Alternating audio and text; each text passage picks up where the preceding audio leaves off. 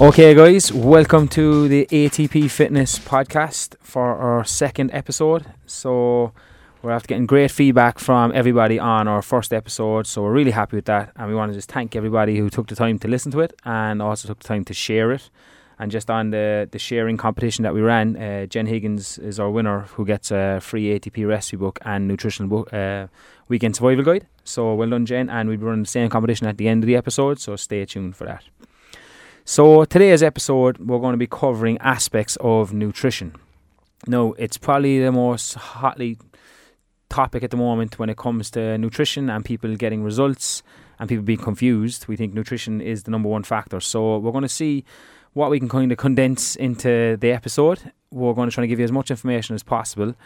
And we're going to try to leave have you leaving the episode just not as confused as when you first started listening. So when it comes to nutrition, look, it's the number one factor when it comes to you know health and weight loss. So a lot of people are quite confused, and I think t- in today's culture, it's a massive diet culture, and people are seem to always be on a diet and off a diet. So there are pros and cons to to it, but I think like Keane's going to touch on you know just the diet culture that we have today and the pros and cons of it. Yeah, so when I see um, diet culture, I, I you know think like everyone seems to be on a diet at some stage, uh, and unfortunately, some people seem to be on a diet all of the time. Um, and like you know, we talk about diets. There's hundreds of them out there now at this stage. So whether it's like low carb, low calorie, low fat, keto, intermittent fasting, five and two, like the list goes on and on. So people kind of hopping in and out of these diets without any real knowledge or education as to what's actually happening um, and the impact the diet is having on them, besides the initial gratification of weight loss.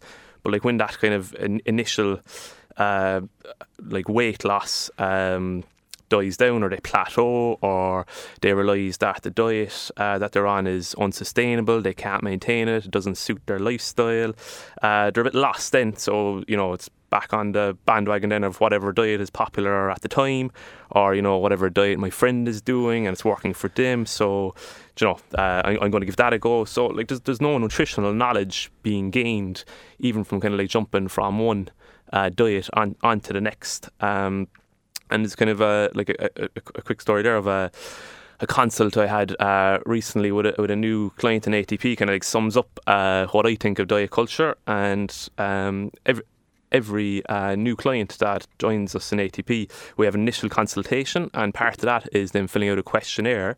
Um, and one of the, the, the, questions we have on the questionnaire is uh, Have you been on a diet before? And if so, what type?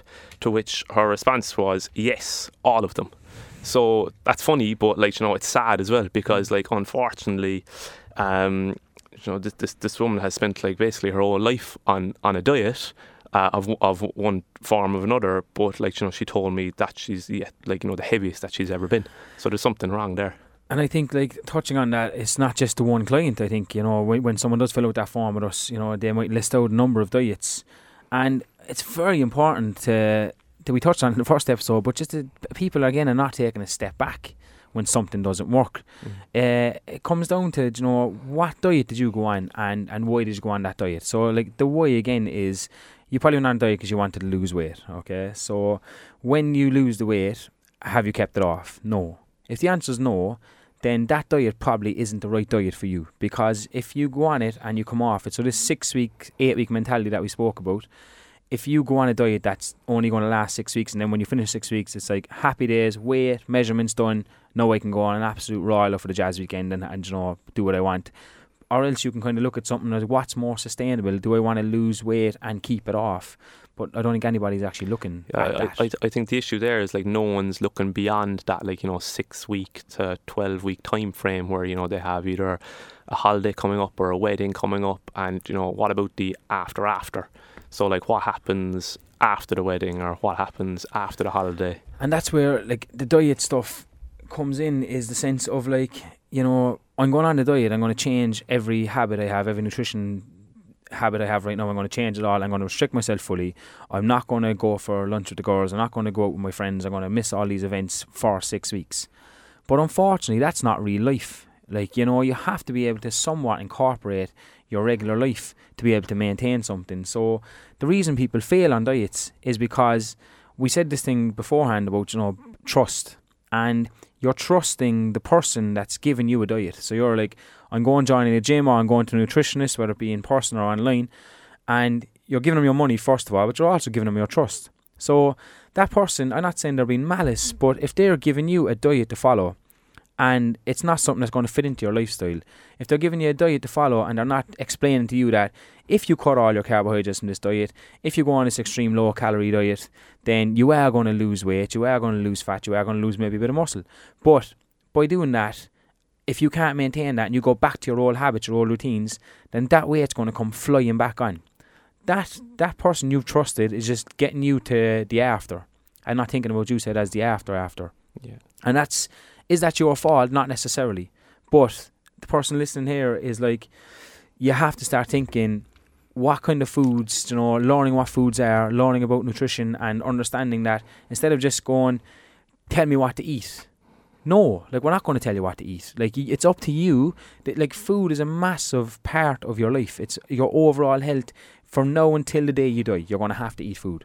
Would you not spend a little bit of time to try and educate yourself and understand the, like the, the role food has in your overall health? Whereas people just want to be told what to do. You know, I think that's one of the main problems we have. Like, and it's like until people decide they want to educate themselves even a little bit, then there won't be any real change. You know. Yeah, absolutely. So, like, you know, you've tried all that; it hasn't worked. Why don't you just give this a go? Maybe. Yeah. yeah. yeah. And that's like so when it comes when it comes to is there a best diet? No is the answer. The best diet is the one that you can you can sustain, the one you can kind of go on. And we're, we're all for like you know if you want to kind of tighten things up for a period of time to get a bit you know lose weight and get a bit leaner. But again, it's tightening things up a little bit and not you know completely changing everything. Yeah. So like when it comes to diets, they all fall under one bracket, the whole lot of them. So no matter what diet you go on, there's one fundamental principle that you cannot escape and this is probably one of the most important things we're going to say in the podcast, is that energy balance is the number one thing when it comes to losing weight, maintaining your weight, or, or gaining weight. Okay, the energy balance factor is the one thing. The prince that's the main principle. You can do it any way you like. You can do any type of diet, eat any type of way, as long as you're creating an energy deficit. Then you're going to lose weight. I think a lot of people, or like most people, when they're engaging in a diet or being given a diet, they're not told that underlying principle which is like the most important part of the whole thing. And that's that's again, you know, you're not being coached. You're just being told, here, eat this. You're being told, like, you know, okay, we're going to cut all our carbs, or, you know, here, we're going to try intermittent fasting. But it's not telling you that they're creating an energy restriction. So, food you're taking in versus the energy you're putting out. When when it comes down to that, and it's like calories in, calories out, like we spoke about this loads times, calories everything, but they're really important to understand what they are. And for those who you know might not even know, like calories are it's just an energy. It's just measured energy. That's all it is. So it's like knowing the energy of a certain food and then knowing how much energy your body needs and it's figuring those kind of numbers out and kind of what that amount is. And until you kind of have an idea of what's in food and what's in drinks, then you're forever going to be kind of thinking good food, bad food. Yeah, and, and that doesn't mean necessarily going calorie counting. Uh, that just means becoming calorie aware and yeah. like building an awareness. And like once you know, you know. Um, so it's just like you know, um, like if if if there's a particular bar of chocolate you like, or you know, a particular uh, breakfast that you like, if you if you learn the calories within that bar of chocolate or within that you know that eggs Benedict or whatever it is that you're eating, um, like you you it's going to stay the same. It's not yeah. going to change. That's the thing. Like once you know something, once you know you have an idea that there's three or four hundred calories in that and to touch on calories, and before like people can think, oh, it's it's all about calories. Like I've said this lots of times, calorie counting is flawed. Like it is flawed. It has massive holes in it. So like, do you know, how many calories it might tell me I might have one calculator versus another It could be mm. three or four hundred calories. You know, then I, you putting in activity levels can make a massive difference to your your number. But at the end of the day, it's probably the best we have at the moment. Yeah. So if you figure out a number, so let's just say 2,000 calories for Joe Soap and for them to maintain their weight, okay? So you have an idea that that's roughly the number. That could be 2, 3, 2, 4, could be 17, 18. You just don't know until you actually try it. And like by not counting every calorie, but just being aware, all right, I'm going to eat something here. It says on the thing there's 420 calories in it. I have an idea. And then adding up the bulk calories and having a rough idea that you're eating this amount. And then when you do that for a period of time, that's you can start seeing like you know, am I losing fat? Is is the way it going down? You know, Yeah, important to let people know here that like we don't calorie count At all. At all. Yeah, Yeah. tried it once for a day. Yeah. hated it. very very hard. Very and that's hard, that's something to get across. But what we do have is calorie awareness. So you know we're able to intuitively eat food, um, uh, but that takes time.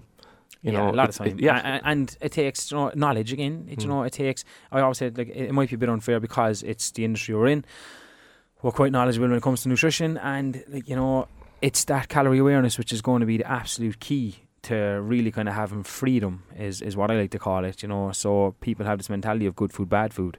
I believe if you become calorie aware and energy, food and energy balance, then no food technically is off limits. yeah. There's no such thing as a good or a bad food. There's just you know the nutritional value of a food and the calories within it. Yeah, and so like you know, people will talk about calories versus being healthy. Like you know, it's not all just about calories. You know, you could eat you know all crap food and you could you be very unhealthy. Like one hundred percent, we completely agree with that. Like if you eat really really badly, uh, but you're still within a calorie deficit, yes, you might lose fat, but you're not going to be very healthy. No, definitely not. Yeah. But if you if you if you eat, are you going to eat one hundred percent healthy all the time? The answer for a lot a lot of people is going to be no. and the, and the opposite of that is you can also eat very healthily and still gain weight. Yeah. Did it myself for years. Yeah, exactly. Officer Keane was like, you know, having his lunchbox and it looked really good and really healthy, but he was just piling on like nuts and Massive quantities of calories. I was just like, he's just loading off calories here. And just by adjusting a few of those made a big difference to, to, to your weight and your physique, to be honest, didn't it? Yeah, massive. Yeah, but again, just it takes time. Um, just like learning these things, habit stacking basically. So like not making too many changes all at once. So like you know, making a small change, letting that become a habit, and then maybe uh, adding adding in another change a few weeks later, a few months later. Like, realistically, if you think uh, the 80 20 rule of like, if you eat well 80% of the time and you can have your kind of, you know, your treats and whatever you want 20% of the time, that that's something you can probably sustain and something you can keep doing. So, like I said, for me, like people often see on, on my Instagram, you know, they might see the KC's that I put up or the, the cake that I put up, like, but they're not seeing the the, you know, the the lunches that I'm having in my lunchbox, you know, Monday to Thursday, Yeah, and you know my snacks that I'm having, they're not I'm not posting up them. So like all you're seeing, so I was like, oh, it's not fair on you. You get to eat this. I'm like, no, I get to eat this because I've been good. I've, I've, I've been eating well all week, and I've been watching my calories. or you have that awareness. So you're a big fan of your chocolate brownies. so Huge if you have a chocolate brownie after lunch, you might just leave out your snack in the afternoon And before that's dinner. that's a big thing. And even when it comes to like, oh, how many calories in a brownie? I don't know, but I'm going to guess about 500.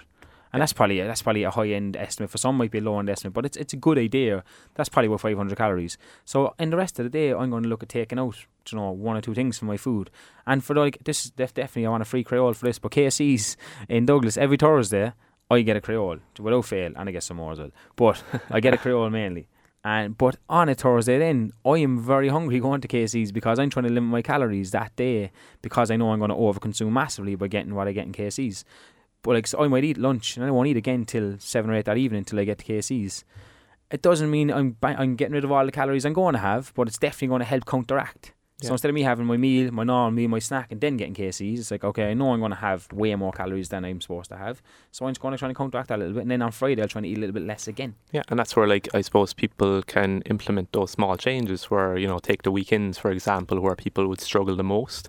If you know you're going on a night out or if you know that you're going out for a meal with friends, absolutely nothing wrong with that. But if you know that's going to be like a, a big consumption of calories, maybe just have a look at the food, your the rest of your food that day and the next day where you might maybe change a snack or take out a few hundred calories through a snack or Yeah. maybe prep your food for the next day so you know exactly what you're eating. Like a, big tip for for again this when it comes to the weekends is that if you are decreasing calories is to try and we touched on it more later on but increasing protein and fiber Yeah. throughout your day because that'll keep you fuller so if you're reducing calories that day increasing protein and fiber will definitely help with that but when it comes to know, people are often like, "Oh, how many calories do I need?" Like that's not necessarily the way you have to go. And for Mm. majority of people, like you don't have to be this and calling it calorie obsessive. It's not obsessive. I said awareness gives you absolute power, in my opinion. So I can choose to have something, or I can choose to not have something. But I know if I've had my calorie intake for the day roughly, and I'm choosing to keep eating, then it's on me. So I'm choosing to keep eating, so I don't feel guilty for it. I know I'm eating, I'm overeating. So the next when the weighing scales goes up, or the next day, or I feel a bit sluggish, then I know it's because I've overate. Yeah, and that, and that comes the, like the, the the mindset towards food then as well. So like you know, instead of feeling bad or feeling guilty. Like when you have the knowledge, you know what's happening. and that's I think you know it's a, we're in, we're in an area where you know food can cause a lot of anxiety for Mhm. people, can cause a lot of stress, and just think I said to Keane, the amount of diets that you've been on and people have been on, you know, it's crazy. So people are willing to just kind of every six weeks go on a diet and join a gym and then do nothing for maybe six, eight, ten weeks and then go again. If you uh, add up if you think the money, the time they're spending, yeah, it's, it's massive. crazy. like, Like, yeah. and if you're not willing to look at it as you know, even twelve weeks or six months of six months are going to just just change things a little, and but continue to do that for the next six months, you'll probably get the result that you're chasing every six weeks. Yeah. There was definitely a client said to us before she's lost his thirty stone, but it's, the, it's been the same stone for the last stone thirty every, yeah, years. exactly. Yeah, That There's was- few, that was- few have said that. Yeah, us, so like, yeah. you know, it's are you losing the same stone over and over again? Like if the answer is yes, then it's it's why. Mhm. Like what's what's causing it, and it's not like lack of exercise. And you touched on this beforehand that people are walking their balls off. Yeah, it's not it's not through lack of effort or people trying. It's just I suppose some people might get misle- misled, then other people might just you know choose not to educate themselves on what's going on. Um, whereas if they spent a little bit of time, um, you know, gaining that like knowledge and that awareness, like they've like one exa- again like once once you know you know. So you don't have to like relearn these things when you uh, gain calorie awareness and you learn a little bit about nutrition. Uh, when when you've learned these things, that they're like lifelong lessons that you can implement whenever and however you want. And I think with that, we said it in a staff meeting one time. Uh, when you learn it, you now have the power to to educate your family, and you know if you have kids, to to have your kids living healthier. It's like like th- there's massive reasons why people are, are overweight and obese, and I suppose a clear thing to get across is that we understand like. It's it's not you know just a case of you're just you're just lazy and you've gotten overweight. There's loads of factors play a massive part in you being overweight and you being obese. So by understanding that like it's not just a case of I haven't been exercising, so I'm just going to join a gym.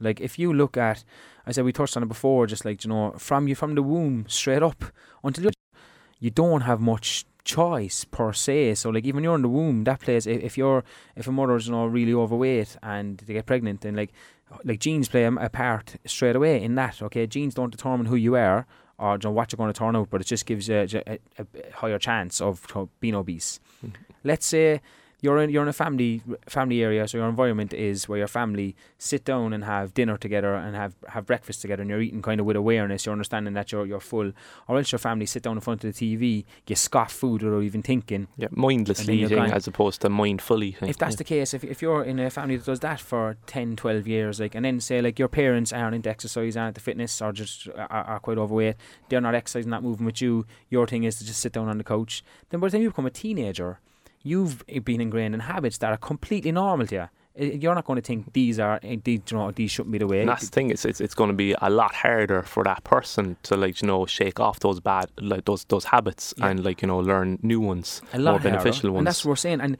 I know myself from the, the study I've done is that like you know, for people to who are obese you know, and, and overweight, it's really hard to lose weight. Uh, like when when you lose a lot, a lot of weight, so a couple of stone or whatever, your body is almost fighting to get you back to where you were. Yeah. And I think you can you can attest for that when it comes to something we heard about, you know, hunger levels and that kind of stuff. Absolutely, yeah. So I mean, when when you lose when you lose weight, as as Ian says, like your your body's trying to nearly get you back to the weight that you were before. So if you lose um, like a kilogram, your your appetite increases. So if you lose seven kilograms, your appetite increases even further. Yeah. So it's like this constant battle. So if you don't have like the knowledge and the awareness of, of what's happening, then like life's very difficult to maintain that weight loss and keep it off. And that's where we see like a lot of yo-yoing then um, with weight fluctuation, like gaining weight, dropping weight, and it's like never, unfortunately, this never-ending cycle for people. Yeah. So, w- like when we speak, uh, like please understand that we speak from knowing that it is very, very difficult. We're not saying it's just as easy as you know tracking your calories and doing a bit of exercise. Yeah.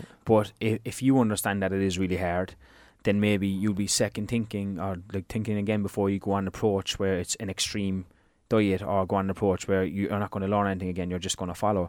Maybe you think, right, look, it is really hard to lose weight, uh, but if I educate myself, then it's something I can continue to do because it has to be a continuing process. You said in the last episode, fat loss is something that can't happen rapidly and be sustained. Yeah. So it's it's on this person to understand energy balance, as we said. So like, I, uh, like I suppose we'd hate for anyone to think that we're lecturing them, yeah, but like what we are trying to do is just provide a bit of knowledge and education of our own experience of like what we've dealt with ourselves and with like lots of clients. and like.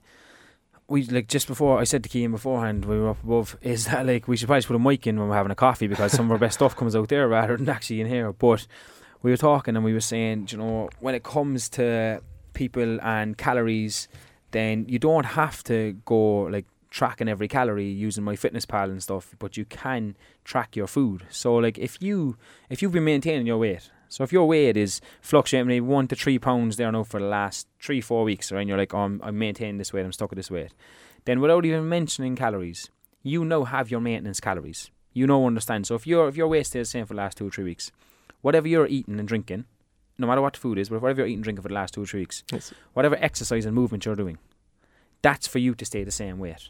So if you put in a little bit of time and track that over like maybe let's just say a seven day period, then you know that's your maintenance level of calories. Yeah. And then what you can do is look at that and maybe just make a few small changes. So instead of like, you know, this diet mentality of drastic changes, look at what you've tracked over a seven day period and just maybe change a few things, um, omit a few a, a- few snacks, a few foods, uh, and that, and it's just uh, all about making those small changes as opposed to doing something drastic. And that's why I think I said to Keenan, we touched on it there about how long people spend on diets and how long people spend on you know different kind of gym memberships and all that kind of stuff. But people actually struggle quite hard to fill in a seven day food diary. I think if I'm being dead honest, I probably got one, maybe two max in my career of training thousands of clients Yeah. where they came in with seven days. V- People are very good at doing a five day Monday to Friday food diary. Yeah, exactly. This is very so true. like where people really struggle is tracking those weekend calories and like unfortunately they count too. Mm. Um, so like it, it often happens. You'll ask someone for a seven day or you know a food diary. You'll get Monday to Friday. Where's the weekend? Um, uh, they or they either forgot to put in the weekend or like they didn't even know what they consumed at the weekend. But that's obviously going to have a massive impact then on their overall week. Um, so while it's okay tracking Monday to Friday, you have to include the weekend as well. It's just it's just writing it writing it down. There's like there's no one there to give out to you. You shouldn't be giving out to yourself either. You're like very important. First of all, we're speaking here. Majority of people listening to this, we're all adults here. Everyone's an adult. Okay, and you've made it here. You're an adult. So don't pretend like it didn't happen. Like don't you know, you're you're fooling yourself. So if you decide to have a lot of drink and have just just be aware of it. hmm and if you regularly consume, you know, eight drinks on a night out, could you consume five drinks on a night out? People think that doesn't make a difference. Yes, it does. If you're thinking long term, then yes, it does. So it's one it's this, these kind of moments that you've got to That's tr- if that's three you're cutting back on. That's 600 calories. and that's like you know we on the alcohol side of stuff. I think we could. You know, this is why we said about the nutrition side of things. We literally we've gone off track already, but like we could have sent one area and just been there for the whole lot. But it's just trying to give you as much as you can. But energy balance. Look, we are. So I'm definitely somewhat biased towards energy balance and calories because I just I, I've seen the science to back it up, and I just I believe it's it gives people massive power. So if you understand that every single thing that passes your mouth, okay, bar water and zero calorie drinks, has an energy value in it. Okay, your body has to do something with it. So if you're just aware of those calories, and the calories in, in stuff isn't exact, but you know it's a good idea. So if you're aware of those, and you can just start getting control of, I'm going to eat that because it fits into my calories, or I'm not going to eat that. I'm going, I'm going to decide not to eat that, and that's what it is. You're decide, you're choosing. Yeah, you're giving yourself the power to eat what it is that you want. So there's no restriction of foods or thinking of a food as, as bad or you, you can't have it. Because if you go down that route, uh, that diet mentality of restriction, restriction only leads to obsession. And when you obsess about something, you, you, you know, you're just going to want it more. Yeah. And that's going to do, derail you and derail your progress. So, you know, it's just going to end up you binging on that food um, and, and probably set, set, set you back to where you were before. Yeah. So like, it comes down to understanding first of all what your clear goal is. Do You know, is your goal weight loss, and is your goal to lose a couple of pounds, is to lose one stone, is to lose five stone. But you have to start somewhere, and the, the first place to start is look at what you're consuming right now. But if you can't do a seven day, do a three day food diary, but an honest one, and I mean food and drink. Include a weekend day. Yeah, exactly. So have two work days and a weekend day, and you're gonna have a fair idea. And no, like no food is inherently bad. There are foods that are nutrition more nutritious, more nutritious, and less nutritious. Yeah. That's kind of it. And there's more calorie dense and less calorie dense. We'll touch on that as well like uh, nutritional labels because quite a lot of people don't understand nutritional labels and don't know how to read them. So um, you look at a nutritional label at the back of a packet of all foods, you're going to have calories is going to be the the top one, and then after that you'll have fat, of which saturates, carbohydrates, of which sugars, fiber, protein, uh, and salt. So uh, by looking at the calories the pack of you know whatever is, is you're eating, just give yourself that that awareness of the calories within the food because a lot of people get like shocked when they look at the calorie content of certain foods that they eat, they don't realise that it's so high. So, I mean, a common one there is like peanut butter. So, even though peanut butter is promoted as health food, it is still massively high in calories. So, if you're putting away 50 grams of um, of peanut butter, that's you know hundreds hundreds of calories. Yeah. Um, so, it's just giving yourself that that awareness.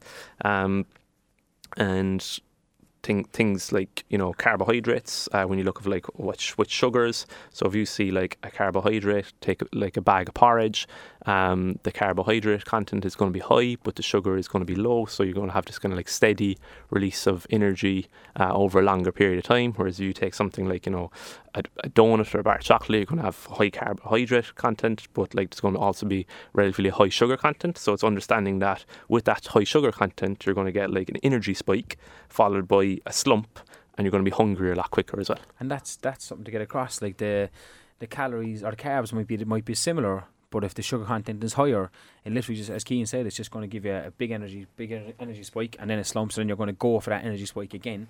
And that's why like sugar's not again not not bad. Yeah, if you want to have a bar of chocolate, have a bar of chocolate, yeah. but it's just like you know, like exactly understanding yeah. kind of what, what the difference is between the two and like really being aware like again as I said the calories in certain foods. So like I'm, I'm not against avocados but like I think avocados is the calorie bomb. I'm like people like oh I've been really healthy. I've had my eggs and my my sourdough bread and then I, I avocado with it. I'm like that could be a thousand calorie meal right like, there. I'm like yeah. yes yes you're healthy and uh, we're all like be as healthy as possible but just be aware of the calories in it. Like, you know that's so so important. So I think we've done enough about calories but yeah. I think it's because it's that power that we genuinely believe it will give you. So if, if you understand there's a certain amount of food, you and this is I've touched on this before. Every, everybody's different. Everybody's completely different. It's what makes obesity and being overweight so complex, and it's a very hard thing to challenge because everybody's completely different and reacts differently. But if you understand as a person that you get a certain amount of energy that your body can store, okay, so you store it, and then as soon as you hit that number, you're going to go into fat storage. So your body's going to just store body fat. Your body's amazing; it can keep storing body fat. So if, if you overconsume regularly, then it literally goes, I have all the energy I need, you're not burning it off, then I'm going to continue storing fat. To lose that, then you have to restrict your body for the amount of energy it needs, and then eventually start using those fat stores. And it takes time. Like, give yourself five, six, seven weeks to really see something happen because it takes that bit of time before anything really starts to happen. So, like, just give yourself time and just being understanding that finding out what your what, what your kind of energy balance is. So, how much you're eating versus how much you're moving, and kind of really trying to stay on top of that. Yeah. Um, I, I think having that knowledge and knowing what's going on there should um, have a massive impact on how you feel when you're hopping up and down the scales. Because, like knowing that, uh, I mean, you know, if you're up, there's a reason. If you're down, there's a reason. Um, it's just figuring out, you know, like you know what what went on with it in that time frame of your last weigh-in. Yeah, like that's very important to understand with the weighing scales. Is that as Keane said, if you're if you're up, there's there's a reason. It's not nothing magical not magic, has happened. Yeah. yeah. So like you know, yes, you can get frustrated, or else you can look at it and go, okay, I'm up weight. I've been good with my food. Okay, but have you been like, you know, has your food been on point for the last seven days? It's, you know, we know there's about 10, 15 different reasons the scales could fluctuate. You know, down to uh, menstrual cycle for women. You know, are you stressed? Have you slept well? You know, have you had a high carb meal? Have you had a high salt meal? There's a million reasons. So if you jump on, there's a reason it's up. It doesn't mean you've not been uh, not good with your food. It just means there's another reason. Yeah. And so it's important to understand. But also when it's down, I think people will just step off the scales and go, yeah, yeah it's down, but not. There's, there's this either happy or sad mentality, whereas like if you're down, there's a reason as well. So maybe identify that. And then something you can understand. Maybe I'm trying to follow this approach a bit more. Mm. Uh, the scales messes with people's head, and it's something that fluctuates a hell of a lot. So just understanding that take control of the scales. Like if you jump, if you're up, if you're up, and you, you might have it really well, but if you're up you're up for you're up for a reason. It could just be water retention, could be something else, could be the fact you've actually overconsumed calories. But you know, it's understanding there is a reason, and it's about you owning that responsibility. And it's not the end of the world, like you know. So don't treat it that way. Yeah, again, again, looking at it over a kind of a longer period of time as opposed to day to day, week to week, looking Yeah. beyond the six weeks. If you don't, if you don't a graph of your weigh-ins of your weigh-ins, it would be all over the place. It'd be up, down, up, down, up, down, and then you kind of start to see a steady. If if you're kind of following a plan, if you just it's like steadying off, but it Un- takes understand time, it like- takes time. Yeah, and that's like we, as we said, instant gratification. Mm. You know, people don't kind of want to give it that time. Uh, like Maybe we might go into um, maybe talking about the macros next. So when we, when we talk about macros, we're talking about macronutrients. So the macronutrients are protein, um, fats, and carbohydrates. Uh, the I suppose the the one people tend to focus the most on is carbohydrates. Um, so carb- carbohydrates are the primary source of fuel for our body, and they're, like they're they're, they're cru- crucial when it comes to like you know our energy levels. Um, uh, you know, we use carbohydrates for energy, for like you know, our brains function better.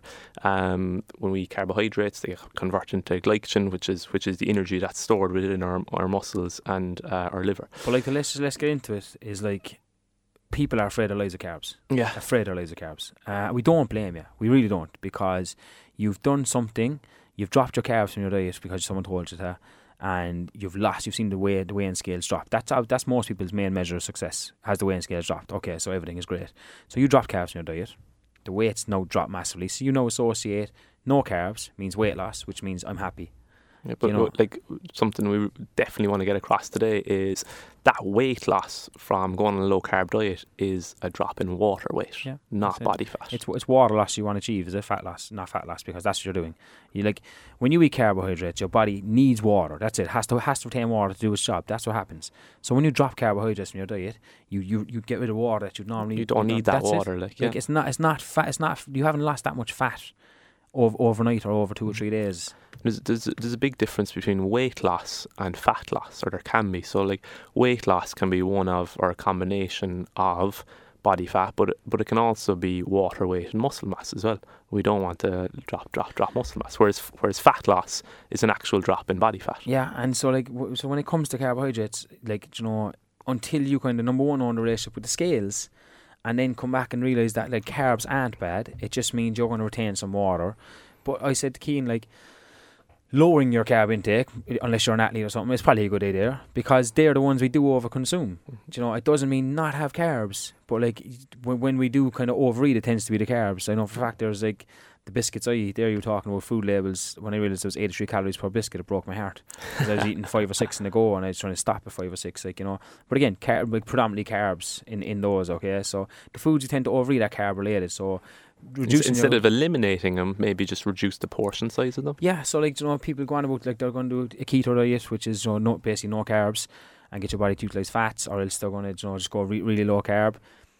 If it's something you can do and something you can maintain, and it's, you want to do it, then by all means do. But if you're just doing it as a goal for your weight loss, and it's not something that fits into your lifestyle or something that you can see yourself doing for the next 30, 40 years, then you, you need to understand you don't have to. Yeah, and knowing they're the primary source of energy, maybe look where you could do it elsewhere. Like, Yeah. I mean, there's no point in dropping your porridge from 50 grams to 30 grams if you haven't looked at your weekend calories and your Saturday nights out. And that's something people will see. They'll actually ask, like, "Oh, where, will I will I take out this meal or this snack?" And I'm like, "Let's go back." Like t- again, we're not we're not bashing going out drinking, you know, but it's like, let's go back to your weekend and see what you've consumed at the weekend. Have you massively overconsumed at the weekend? Yes.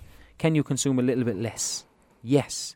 Then keep eating the rest of your food and do that. And and like that's where like massive uh, frustration exists. Then so like you know common like weighing day will be it'll be uh, Thurs Thursday or Friday. Uh, someone hops up on the scale and they're all sad, disappointed they're not down weight. Um, and you know we, we might have a chat as to like you know why and like they like all they seem to remember is like what's happened since Monday. Uh, so like you know they've been on point, they've been reading reading really, re- really well, um, but then when you go back to the weekend, uh, you know, they, they might not even remember how much they consumed or the quantity of like calories they consumed over like that Saturday, Sunday period. So, like be, being aware that like, you know, even though yes, like 90% of the time you ate really well, that other percent of the time might like account for a massive quantity of the overall calories that you consumed. Yeah. And that's going to have a, a big impact then on, on your results and your, and your scales weight. And that's it. Like, and it's understanding with the, the carb side of things, if like if you decide to go low carb and you've you've ate carbs all your life, okay. Yes, a lot of people go go low carb and, they can maintain it no problem at all, okay. But they're a massive source of energy, and if especially if you're on a job you need to use your brain, okay. Glycogen fuels the brain, as you said, but like you know, you, you need that. That comes predominantly from carbs. There are mm. areas, whatever we understand that, but mainly it comes from carbs. Okay, and so people will probably be able to relate that who mightn't have known the role carbohydrates played. So you know, when you go on that low carb diet, your energy is going to be low. You're going to be a lot more irritable. Um, you get like frustrated a lot, e- lot, lot, lot, lot quicker. You know, your training's not going to be as good because you, you don't have the, the energy. Yeah. So it's, it's it's not a great path to take. like the the person listen, the people listen to this, okay. So just like like just first take a second and think to yourself, like you, if you want to lose weight, uh, yes, I want to lose weight. Imagine you could do it and you could still have a banana. You can still have a bar of chocolate if you'd like it. You know, you can still maybe have a glass of wine or two glasses of wine with your friends. You know, I, I, you can still There's have n- a, Basically, there's no food off there's limits. no food off limits. If like I said to Keegan, like you know, energy balance, like you know, it's it's the one area that I feel like you know when it comes to food and food anxiety, uh, it's the one area where I think you can really take that away from people because you're understanding that there's you know I can have bar chocolate if I want it without any guilt whatsoever. And if you decide to have bar chocolate when you're over your calories, still have it with no guilt because at the end of the day you're making that decision. So if you understand I've overate and no my scales the scales isn't down, but you you're taking that responsibility of you've overeaten so the scales isn't down instead of not understanding that at all and then the scales not being down and you kind of freaking out as to why the scales isn't down. It's about the person owning responsibility. Yeah, take out, taking away the victim mentality of this is happening to me. Yeah, like there's always there's always a reason, uh, and there's things we can do about it. So it's important to take note that like carbohydrates are not bad. Okay, we do tend to overconsume carbohydrates, and that's why they have a bad name. Low sugar carbohydrates would be a better option because you, it'll keep you fuller for a little bit longer, and you know it won't give you as much energy slumps. So they're better options. I think we spoke yesterday about the spuds. Uh, Yeah, so potatoes actually uh, are the most satiating. There's a there's a satiation index, and uh, potatoes are the most are the, uh, are the highest ranked uh, food of all foods. White on this- potatoes too. White potatoes Oh my actually, God. like yeah, But, like, yeah. So it's so- amazing. Whereas like people think, you know, I'm on a diet, I have to stop eating potatoes. It's that kind of like one of those foods that people will automatically cut out. Yeah.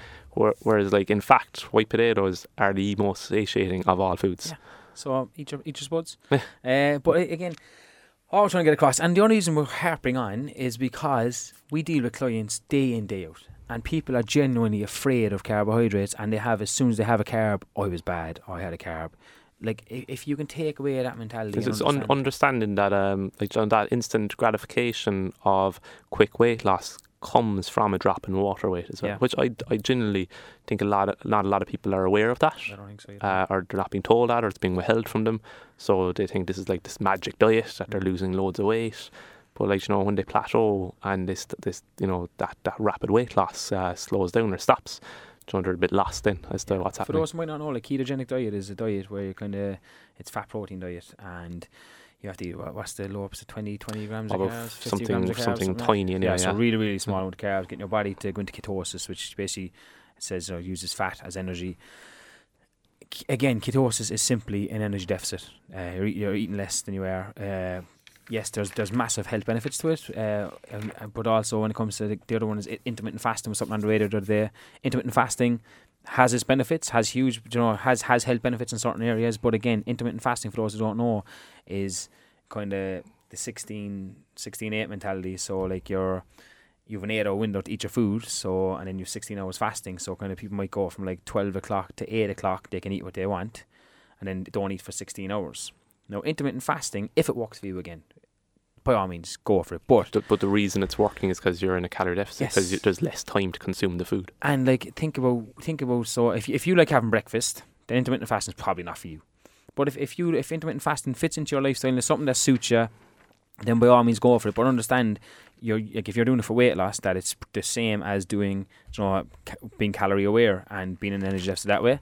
But some people can even overconsume in, in that eight hours as well, so that's quite important to understand. But in that twelve to eight window, if you think like breakfast in the morning, when do you have so like the, wasn't planning on going here, but you know the mentality of don't eat after six o'clock. A lot of people still believe that. Yeah. Your body doesn't necessarily know what time it is. Okay, to a certain, especially doesn't when you're eating food. It's like okay, yes, eating a really heavy meal before bed isn't great for digestion or maybe great for sleep. But besides that, In terms of like weight loss, it doesn't, doesn't matter. matter. uh, why it's a good tip, and this is important to get across. I think why it is a good tip to maybe not eat after seven o'clock or eight o'clock is think about the foods that we do consume at When eight we p.m. go or for nine those p.m. s- kind of like sugary snacks, calorie dense Yeah. snacks, like you know, that's when we eat our kind of, or you know, the, the food that we biscuits can or cake or overconsume, as we chocolate, like you know, the foods that we do kind of mindlessly eat. And that's something to touch on. Is that like you know, what's the word? Hyperpalatable. Just me. All it means is that it's food you, you eat without even thinking. Yeah, so maybe become aware of the foods that when you eat them, uh, certain food types that when you eat them, you automatically want more of them. Do you know, for me before it was those like Thai sweet chili sensations. So if I ate one of them, and if it was a big bag, you know, the whole bag was being And devoured. like like- nine hundred thousand calories in those, I think. yeah, about a like thousand calories in a bag. You put it away in one one sitting. But like you know, when I gained that awareness of okay, this is a a food that I tend to um, over consume, like you know, gaining that awareness, um, then you know that gives me the choice and the, the, the, the knowledge of okay, if I eat this food, then I'm going to automatically want more of it. Yeah, and that's like with me, like it's hands down, like they're a McVitie chocolate digestive. Like, you know the ones, like they're unreal. But if I'm having a cup of tea, and this again comes down to you know not taking time to eat your food and stuff like that. So if I'm watching something and I'm sitting down with Lisa having a cup of tea, I'll have the packet of biscuits out. And before I used to just like like dip it in, and it's gone in one bite. But it's like 83 calories, right? There was one time I polished off 10. That's 830 calories. Now if I didn't, if I'm not calorie aware, I'm I, I'm kind of going. Oh, I had a lot of biscuits. Okay, but not 830 calories is a hell of a lot of calories. The next time I was like, okay, I'll have five, and I have to stop myself at five. You know, I, I I could eat more, but it's like being aware. Okay, I've consumed 400 odd calories here, which is a meal basically in three minutes. Yeah. You And, know, and again, that's not labeling any food as bad, Yeah. the the crisps or or the chocolates. It was just become gaining that awareness over the foods, um, and and again, instead of like you know, thinking in terms of restriction of okay, I know this is a hyperpalatable food to me for me, so I I'm not going to eat it anymore. Maybe like allow yourself to eat it when you want, but maybe just add in another step that you have to take. So if you have it in the house, maybe remove from the house and if you really want it go to the shop and get it Yeah. so like you know if you've decided that you want it it's okay you can have it but you have to go and get it But even a small, even a lesser step than that, and, and it works most of the time, is that I know take out, I sound like I'm addicted to these biscuits, but I take out three biscuits and I'll put them on the plate and I'll put the packet back in the cupboard. So I'm sitting there having my cup of tea, watching TV, having my three biscuits. Yes, I want more, but I'm like, here, I have to go to the cupboard and get them. Yeah. Uh, it's not getting my need up, like, but uh, like literally, I, I decide not to. So a small, t- like, find ways to just help yourself. That's all you're trying to do. Yeah. You know, you're, you're- I suppose then you're eating mindfully as opposed to mindlessly Yeah, and that's it. It literally comes down to understanding that you know I want to stay at a healthy weight. You know, I, I want to be as healthy as possible. So just I'm I'm being aware of what what I'm eating and what I'm consuming. That's all it is. It is just an awareness thing, like you know. Yeah. So like. I hope people understand the carbs. Just like we're saying, they're not bad, but it's just you know understanding that you can have carbs in your diet and you can still lose weight. yeah so the role carbohydrates play uh, primary sources of energy and fuel for our body and our mind um, and again they're not bad uh, but they have been demonized Yeah. and understanding if you've been on a low carb diet before and you have had that instant gratification of weight loss, why and how that's happened. Yeah, and like sugar hasn't made you fat or overweight. Like it, li- hasn't. It's literally overconsumption of those sugary foods, and that's why sugar has a bad name. Uh, so just just just thinking about that. So again, there's like, I mean, if you, you you can eat you can eat cake every day, you can eat chocolate every day, and still lose weight. Yeah. Once you're in that negative or in, in energy balance. yeah, so it's, it's just important to understand eating as healthy as possible, but having you can have a life, as people say. Uh, you know, with it as well, but it's just incorporating, you know, what your initial goal is. If your goal is weight loss, then it's been just kind of understanding the steps you need to take. Okay, so we move on to protein there, so Yeah, yeah. Okay, so protein uh, massively important uh, when it comes to maintaining and uh, building muscle. Uh, it's also the most satiating of all the food types. So when you eat protein, uh, when we're talking about protein, we're talking about chicken, fish, uh, meat, eggs, dairy, those kind of foods. Uh, when you eat protein, it's sending a signal to, to your brain that you know, it, telling that you, you're you're fuller faster, basically. So like with protein, it's it's like people just hear it or eat more protein. I think people have, everyone knows to eat more Mm. protein. But again, as Keane just touched on, why it's just it just takes longer to break down. That's all it is. Uh, it's, know, it's really really massive benefits. Health, skin, nails. We all know that. Uh, well, I hope you know that. But uh, it just takes longer to break down, so it keeps you fuller, and that's that's what like satiating, is fuller for longer. That's all it means. So if you're in a dieting phase, if you're eating less calories because you're trying to lose fat, then increasing your protein intake is definitely going to help. So doing it through having protein in every meal and like ways to have protein every meal could be like you know eggs in the morning, could be having you know your chicken, meat, fish, uh, like and just for the vegetarians out there, you can get plenty of protein through through you know all your legumes and all that kind of stuff. Like so, just making sure that you're hitting a protein intake. So like. Won't get the numbers. I was going to just skip that. I was going to get the numbers. But Yeah, don't bother getting Yeah. the numbers because Just have protein in every protein in meal. every meal and snack. And I think it's somewhere where a lot of people struggle with is, is the protein intake when it comes to getting protein into every meal. So as a general rule, like you know, people with protein intake when it comes to their dinner, they're going to have like a piece of fish or a piece of chicken or a piece of meat. Um, again, with lunch, they might have like you know chicken in their sandwiches. Whereas the breakfast and the snacks, I think, is like where people like really struggle with the protein intake. Mm. Um, like if you're having, you know, toast and jam in the morning, th- th- you know, there's there's little to no protein uh, within that. Um, so maybe kind of looking at your breakfast and your snacks and maybe bringing in uh, more protein that way. Yeah. Um, and that could be like you know, just having protein milk in your in your porridge in the morning, which is like readily available at this stage in in all supermarkets. Um, it's about three times the protein content in normal milk. Um, and you know, if you, you make your if you're used to making your porridge with uh, water or normal milk, maybe try that or into your cereal, that kind of thing. Uh, snack wise, then um, if like Greek yogurt, yogurt. yeah, so you could like you know I don't know. Throw throw some berries into the Greek yogurt. Um, quark is a new one that I found there recently. Actually, it's like a soft cheese, but like really tasty, and you can get it like in lots of different flavors, like vanilla, raspberry, blueberry. Again, that's in like all the supermarkets. Um, hummus. So hummus is about 20 grams of protein per 100 grams. So, you know, you could throw that onto some like rice cakes. We're also being aware of the calories and. Yes, again, going to be high, high in know, it's just calories. Yeah, exactly. Um, hard-boiled eggs is one I use on a daily basis. Yes, which four every morning before you start shift. some people might find weird, but again, very easy. You can make them the night before. You can take them out of your shells. You can pop them into Tupperware, and they're good to go for the next day. And uh, the myth behind eggs, uh, just forget about that. Keep eating eggs. Yeah. Unless you're vegan. Um, and then you've got the obvious things like protein shakes, but uh, not everyone wants to be buying protein powder and protein bars. So, you know, protein bar, very convenient, uh, but understanding uh, a very convenient way of getting protein in, in uh, throughout the day and easy, convenient snack. But again, understanding that it is a chocolate bar with protein in it. Yeah, and that's because there's, there's Snickers bars and Mars bars and all that protein. in. And it is better to have a pro, probably one of those than a Snickers bar or a, At least a you're Mars getting your protein You're getting some protein in. Right. But just being aware the calories still there, just know the carb content's still there, sugar content's still there. So just just being aware of those things when you're coming in. Uh, so it is important. Just increasing protein will help for a, lot of reasons. So just being aware, especially in a dieting phase, to try and maybe look Yeah, well, when you're losing protein. weight, it's going to help maintain that muscle mass as yeah, well. exactly. So and fats then would be the other one. So fats, we've nothing against fats, but they are high in calories. Okay, so it's Yeah, so- important. We only need a so- small amount. I suppose carbohydrates, protein, you've got four calories per gram, whereas fat has nine. Yeah, so it's quite a lot. So we know that from like, like peanut butter, you spoke with peanut butter, the avocados. Doesn't mean again they're bad or not. It just means you need a little bit less than them. Mhm. So if you're piling on your peanut butter and not being aware of how much you're putting on, that's where issues can arise. Like look, many people when you're eating healthier, you're rarely going to overeat. Rarely. You you you, you very well you might. Yeah, if you've got protein in every meal, if your your veg and uh, fruit intake is high, it's that going for to be me alone, like without counting calories, is a hard to go great way a- of like wa- calorie of, of weight surplus. loss. So Yeah. like if you if you increase your protein quite high and you massively increase your fibre, which is your fruit and your veg. Somebody asked me the other day when I was eating a fruit pot and ATP, is that not bad for you? Because there's too many there. I nearly Oh, no. lost my life. I took a big deep breath and then re- uh, then I reacted, so my chimp didn't come out. But I I just explained the whole sugar thing. Like too much. That's like sugar being bad for you, no matter what source it comes from. I think we know now it's not. Uh, so eating fruit and eating veg, uh, belt away with it as as long. Uh, the more veg you can have, the better. But those two alone will definitely help in your in your weight loss phase.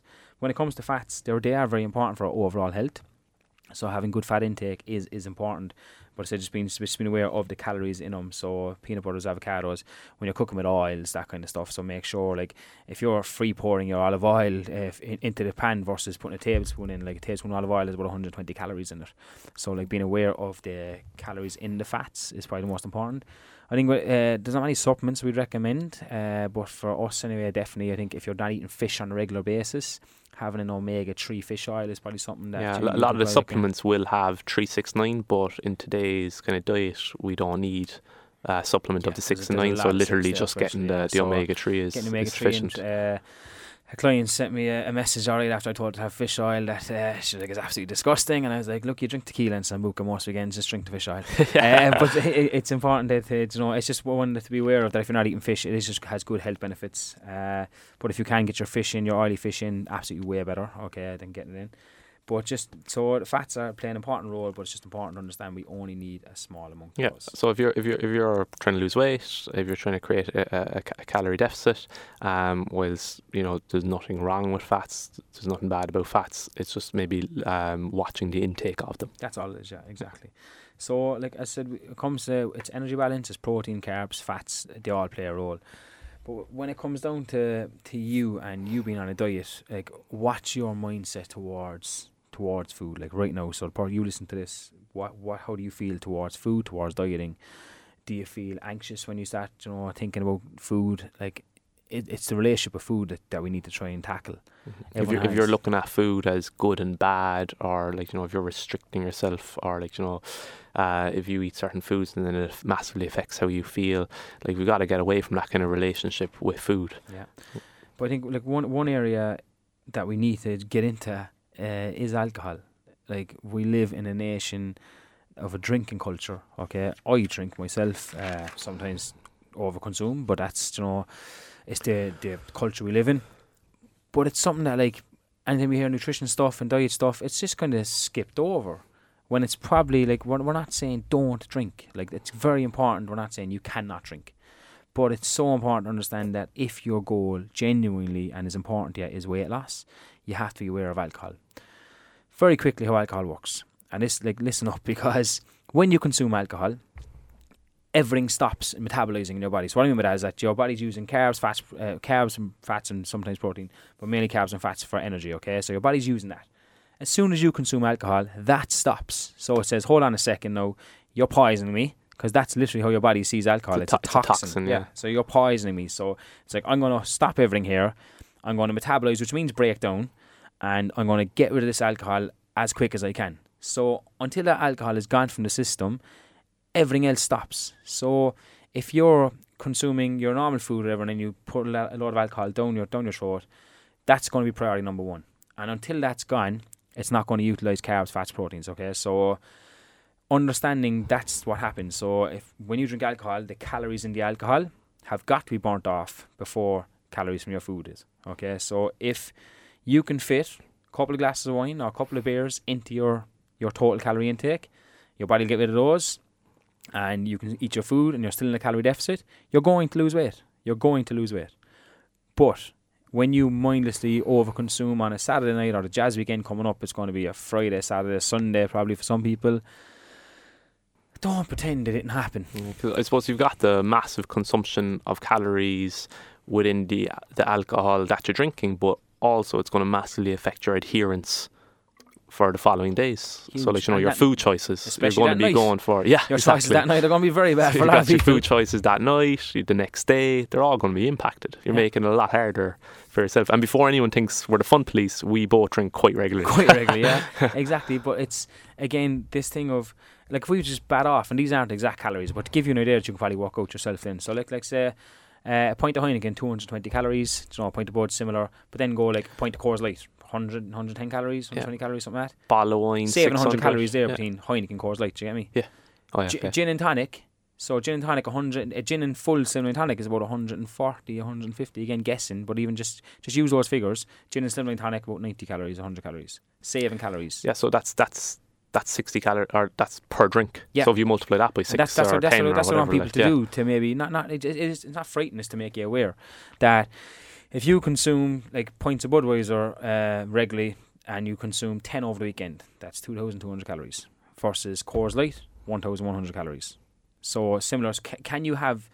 Can you still drink and have a, a lighter option? Probably yes.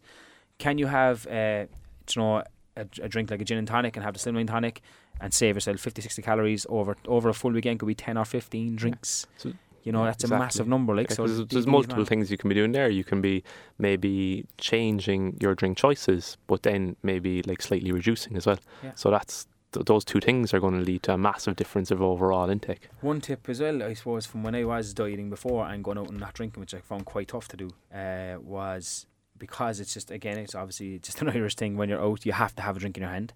Uh, just literally when your drink is gone, get a water. Just have a water in your hand, like so. Maybe just and be good for the hangover the next day as well. So if you're trying to reduce your consumption, just make sure you have something in your hand because standing there, you feel like an idiot. Yeah, I suppose like. the the better hydrated you are as well, the Yeah. less the If less you- bad if you're going to feel. If you think though, the mentality that we have, us included, is that like my drink is gone, I must go straight to the bar. Like that, that's the mentality. Murder for the Jameson, Jamesons and drills. Yeah, like, like, yeah. So like it's very important to to understand that the the alcohol in the calories matter so much. But if you account from, if you're like, okay, I had, if roughly up as far as I can remember, at least this many drinks, then you know you've overconsumed. So what can you do? You can slightly start reducing your calories either that week because you're not going out, but just slightly, and then slightly following during the following week, because then you're kind of just doing a bit of damage control. Yeah, and I suppose much easier route to take than like massively restricting yourself Monday to Friday and then having a blowout every weekend. Yeah, like having a couple of drinks is not going to massively hinder. It's when you go on a bender because you haven't had a drink in four weeks. Yeah, and, it, and it comes down to what your goal is as well. Yeah. I mean, like what you're trying to achieve at the, at the time. I mean, if if your goal is weight loss and dropping body fat, then I suppose you know there has to be an element of, of sacrifice. It's not forever. 100%. It's just for that period of time until you get to where you want to be, and Yeah. that's kind of I suppose then coming down to you know the difference between wanting something and being willing to do what it takes. So like you know everyone wants to lose weight, but like you know are you willing to kind of maybe sacrifice the weekends or you know cut back on your drink drink at the week and, and food consumption and it's just for that period of time to to to get to where you're trying to be And that's that's where clarity is missing for a lot of people, though. You know, because people, as you said, everyone wants to lose weight. Like I said, I said this before, because people love the idea of losing weight, but when it comes down to actually doing what it takes, that's where the issues arise. So, like, if you, if you're not concerned with weight loss, you're not even that much concerned about health, but you're listening to our podcast, do whatever you want. Like, we're not Yeah. telling you you have to do these things. Like, if you want to go drinking every weekend, you want you don't want to be aware of calories or whatever. That's like we're not saying there's no propaganda here saying you have to be a certain way. So we're not like other kind of cultures saying you have to do this religiously and do this this, this way. is for the people who want to make a change but maybe missing the kind of the, the knowledge and the education the part. biggest thing for us, and it's genuinely due to frustration, is that we see clients really getting upset, uh, and then you, you ask questions, and you're like, "Oh, you don't, you don't understand it. You don't, you don't get it. Like you don't know what you actually need to do because you assume everyone's like, I know what I need to do. It's like you don't." Because when, when I ask you, you think you need to go on a low carb diet, or you think you need to not ever drink again. That, you know. that's going back to what we talked about the last day you know this this idea or this you know uh, false idea that like well it worked for you the last time so like you know it must work for me now again but like you know it didn't work for you if you're back to where you started from And that's a, that's a big thing to think about. Is that you know if you went on a diet and you feel it did work, but you're right back here, then that diet approach simply hasn't worked. It hasn't. it, it wasn't suitable to so your lifestyle don't go back on the same thing because you have that thing you want to get into the dress in the next six weeks again. Because you're going to just go back again until you learn something and educate yourself and make it a slightly longer term fix. Then you're forever going to be trying to, to chase it. And like I think a thing we touched, I don't know if we touched on it, but like for someone who's like really overweight and obese, okay, we know at this stage the implications to their health is a big risk. Don't be thinking I need to lose ten stone or fifteen stone or, or seven stone to get to to get to where I need to be. Okay, the benefits of you losing one stone or two stone it's going to be huge huge. and like you ca- you can't lose two stones Exactly. You So like, don't think it's this long road that I have to get there. It's like if you go from being this weight and you lose one stone, straight away you've decreased your chance slightly. You lose two stone, you decrease it again. Okay, so like a lot of people won't take the journey because they think it's so long and I'm never going to get there. You can't take that approach. You think of like, here's my win because now I'm slightly I'm slightly healthier. I'm, you know, I'm, I'm, I'm exercising regularly. I, I, I weigh less than I was before. My joints are under less pressure than they were before. You know, I'm at less risk of getting type two. I might still get them, but I'm at less risk. Yeah. And That unfortunately, a lot of people think like you know it's going to be that just that magic number that's going to make them happy. Yeah. But it's it's not. It's that like journey along the way is like you know is, is where the happiness is when you're when you learn something new or as you say like you know I mean people become more active, more able. Um, less pressure on their joints. You know, hap- happened to me when I carried a lot of weight before. I used to have like like sore knees and sore elbows and stuff. Whereas you know, thankfully, I haven't had any of that since I lost the weight. So, like, understanding what diets you've done before, if they've worked or not, okay? For some people, they have. Like, some people uh, just, like, went on a diet, learned how to do it, and now they're able to maintain their weight. And again, we spoke on last week about this balance point of, like, you know, a couple of pounds here and there. So you sacrificed, you got there. Uh, I said most people fail on maintenance. Like it's about getting there and understanding that. So okay, I'm going to try and stay here, but I'm going to give myself this window of moving up and down. If you're on this of like I've done this diet, I've joined this gym for six weeks, and then I stopped. So you got you got your goal and you stopped completely. What do you expect to happen if you understand energy balance? then this is the thing. So people don't understand energy balance. It's just Mm. like oh, but the weight went back up. Okay, but why? Because you're moving a hell of a lot less. You're still consuming the same foods so now your weight's going to go back up. You're moving a lot less, and you're you know, or you're you're, you're still moving, but your your food has gone up. Then that's why. There's always a why. But like if if you don't this restricted diet for six weeks, now it's gone, then you have to kind of look at your food. If you're not moving as much, you don't get to eat as much. It that's kind of it. Uh, there's no way around that. Like so, if you want to stay the same weight or stay stay healthy, then if you're the out- output decreases. So if you're moving way less, I know I sit on a laptop a lot more. Do you know if you're not exercising regularly, and your food stays the same as it was when you were doing all that exercise, then you're actually going to put on weight. So when you start moving less and decreasing movement and exercising less, you have to counteract that with your food if you want to stay the same Yeah. weight. I think another example there, uh, and I think a lot of people will be able to relate to it, is um, on that low carb diet where you've restricted carbohydrate intake over, let's say, a six week period, and you've got, you know, you you're, want to reach a weight because you're going on holiday. Um, so you haven't been eating carbohydrates for six weeks. You've dropped weight. You've gotten to where you, the weight that you kind of wanted to be. Uh, you're happy for a day or two. You go on holidays. You go back eating carbohydrates. You go back on the pizza and the, the chips and the burgers, whatever. Guess what happens? The weight goes flying back up again. But you know, a lot of people when they don't understand the role carbohydrates uh, play and and the water retention, they, they don't they don't know what's going on. They just think you know That's What- the scariest and Yeah. biggest frustration for me is that people don't. They think there's something wrong with them.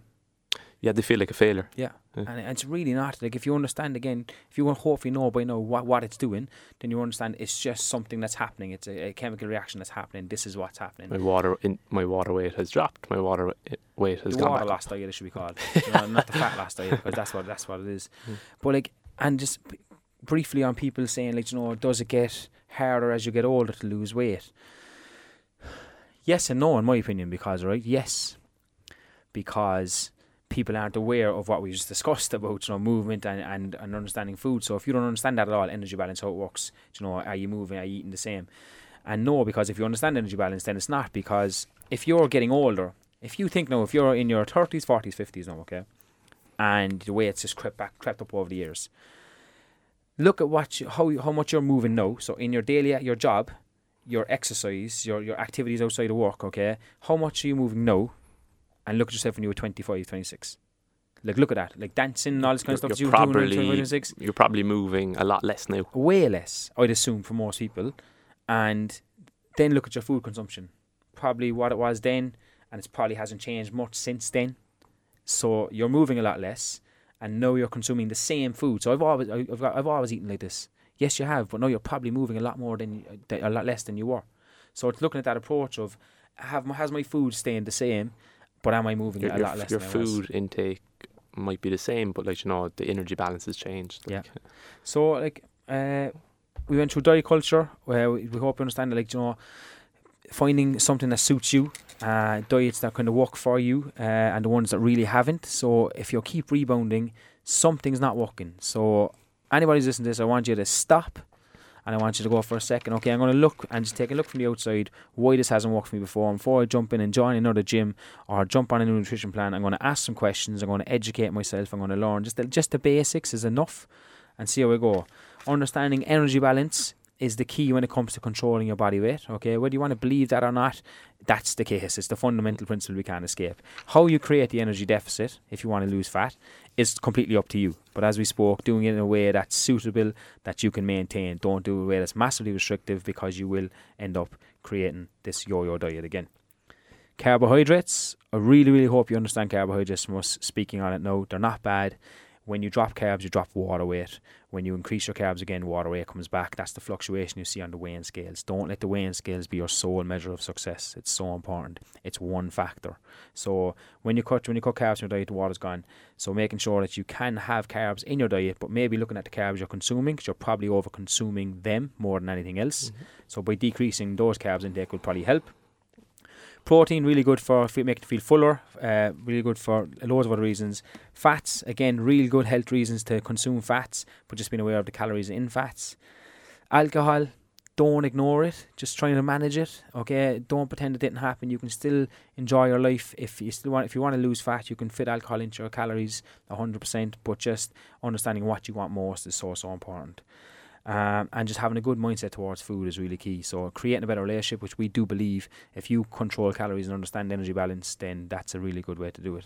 Yeah, you no so longer have to look at foods as good and bad, yeah. uh, and you can have the freedom to eat what you want when you do have that awareness. So just going to finish off with some top tips to take away yeah, that we want you to take action on. 10, uh, 10 tips for you here. Um, first off is becoming calorie aware. Okay, so you know, becoming aware of the calories that you're eating. That doesn't necessarily mean calorie counting, or, um, but just becoming or gaining an awareness of the calories that you're consuming and the foods that uh, the, the, calories within the foods. Doing an honest food diary yeah, seven massively. days. It's for you. Yeah. It's for nobody else. It's, for, it's know, just doing honest food diary. Three, three love, four, seven days. We'd love to maybe see clients coming up to us, any of the trainers and coaches in ATP, um, get, you know, do a food diary for seven days and uh, give it to us. We'll, yeah. we'll give you feedback. We'll, we'll tell That's you what we think. Yeah. yeah. Uh, reduce liquid calories. Okay, so um, with the exception of water and zero calorie drinks, uh, all liquid um, dr- or all drinks are going to uh, contain calories. So, you know, instead of having a cappuccino, maybe switch to an americano. Instead of having a full fat Coke, switch to a diet Coke, Coke Zero. So, you know, small things like yeah. The health versus calorie bash is going to kill me now. But orange juice, like so having a glass of orange juice, eat the orange you know? yeah. Uh, just things that just being yeah. aware of like there's calories and all that stuff. You've still, like, you know? probably got like you know the juice of eight oranges. Yeah, exactly. In in a glass, like yeah. Uh, so protein in every meal. So um, just including some source of protein in all your main meals and snacks increase fruit and veg. So as Ian touched on there, increasing your fibre intake. Very hard to go into calorie surplus if you're eating a lot of uh, fruit and veg. Obviously, you still can, um, but in, in, in increasing um, vegetables. There's not there's not a whole pile of calories in vegetables. Yeah. A lot of health benefits with it too. Don't ignore alcohol, manage it. So again, nothing wrong with going out drinking out the weekend, socializing with friends, but like be aware of the calories within the alcoholic drinks that you're having and maybe the quantity of them as well. Um, what are you going to eat tomorrow? So having an idea of the food that you're going to consume tomorrow instead of like being in a situation where um, you're hungry and you've got either nothing prepared or you don't know what you're going to eat because that is kind of often where we make choices that have you know uh, an impact in our goals so uh, that that could be prepping your food, prepping your lunch for the next day, uh, doing things like you know prepping your snacks, um, as opposed to just leaving it meal by meal when you get hungry and eating. Um, a, a massive impact on your choices there. Uh, identify foods you overconsume. So, again, going back to the hyper palatable foods, identifying those foods that you do tend to, when you eat them, uh, overconsume them. Uh, so, not banning them, but being aware of them. Uh, drink your water is a huge one. Oh so God, yeah, like, yeah. So we didn't actually even touch on the water. That's um, one. We've an exclamation mark next to that. yeah, it's just like literally the most fundamental thing you can do, which will probably have the most immediate benefits to your health, is drinking water. when we do consults, I'm off now. When we do consults, like it says zero to one liter more often than not. It frightens me. Your body can adapt to no water, okay, but it functions way better with water. So get your water in. It's like it's one those, it's not an excuse. Like get your water in. If you're somebody uh, teach so here you're to kill me, but like I can't go to the bathroom because I can't drink water because I can't go to the bathroom. Leave the class. Same people who are in kind of labs and stuff. After a week or two of drinking the extra water, your body actually adapts, so you won't have to pee as much. That's just a little tip to take. But like your brain works better, your body functions better just please. If, if you think about it, we're, we're primarily made up of water. So Yeah. if we're dehydrated, obviously we're not going to function properly. Yeah, like your your brain, your, your cognitive function, your decision making, massive, massively affected by your hydration. So like, just drink your water. Get it up by if you're drinking like one liter, get it to one and a half liters. Don't think it has to be like you know straight to two and a half liters, but target for two for most people at least. Yeah. Uh, next one, reduce calories before meals out. So what we're talking about here is like if you know you've got a big big night coming out, coming up, uh, and you know you're going to be consuming a lot of calories, you could maybe. Uh, change one or two meals throughout the day, go for like lower calorie options, or maybe leave out a snack, um, that kind of thing, which will affect your overall calorie consumption um, throughout the day. And last one, learn to read nutritional labels. Uh, so edu- educate yourself on nutrition labels, what's in the food, but also the, the, the calories within the food as well. Cool. So, like, we really do strongly believe, and hope you understand by the first two podcasts, that education is the absolute key to you being a healthier, happier version of yourself. Taking small steps and looking at the looking at the ninety five percent instead of the five percent stuff. So stop trying to jump on the next bandwagon thing and look at your foundations. Are you doing the foundations correctly? Uh, being straight up, look, this this one ran over a small bit, but we think like nutrition is the most confused area out there. And this isn't a case of me and Keane just sitting down for a chat. We've probably spent four or five hours, you know, kind of preparing this, and we've thought back, how can we give the most value? Because we could spend a full podcast doing any one of these subjects. So we do really hope that you've taken something from it. And if there, like you know, if someone has listened to what we've said and is still confused in certain areas or certain aspects, like whatever it is, whether it's carbs, whether it's like nu- nutritional labels, come and ask us. Yeah. So or we- just like, if, if you you're know- not a member in ATP, just give us a DM Yeah, on Instagram. The main pu- purpose of this is to edu- educate people uh, and to help people make better decisions. Yeah. So that's our nutrition podcast done. It's something we might touch on again down the line, and with the other areas we're going to go through, we'll definitely be touching on it. So if you have managed to stay with us to this point, uh, remember our competition is that like all you have to do is give us a share on your Instagram and just literally you have to tag ATP Fitness Cork and anybody who shares is in a chance to win our ATP Weekend Survival Guide and our recipe book. So if you enjoyed the podcast, please give it a share. We want to reach as many people as possible. Our next podcast we're looking at is going to be on exercise and physical activity. Uh, and w- w- again, we're going to be going through loads of different areas there and just getting you again understand what you need to try and do versus what you think you might need to do. So, thanks very much. Uh, our second podcast, and we look forward to seeing you in a couple of weeks.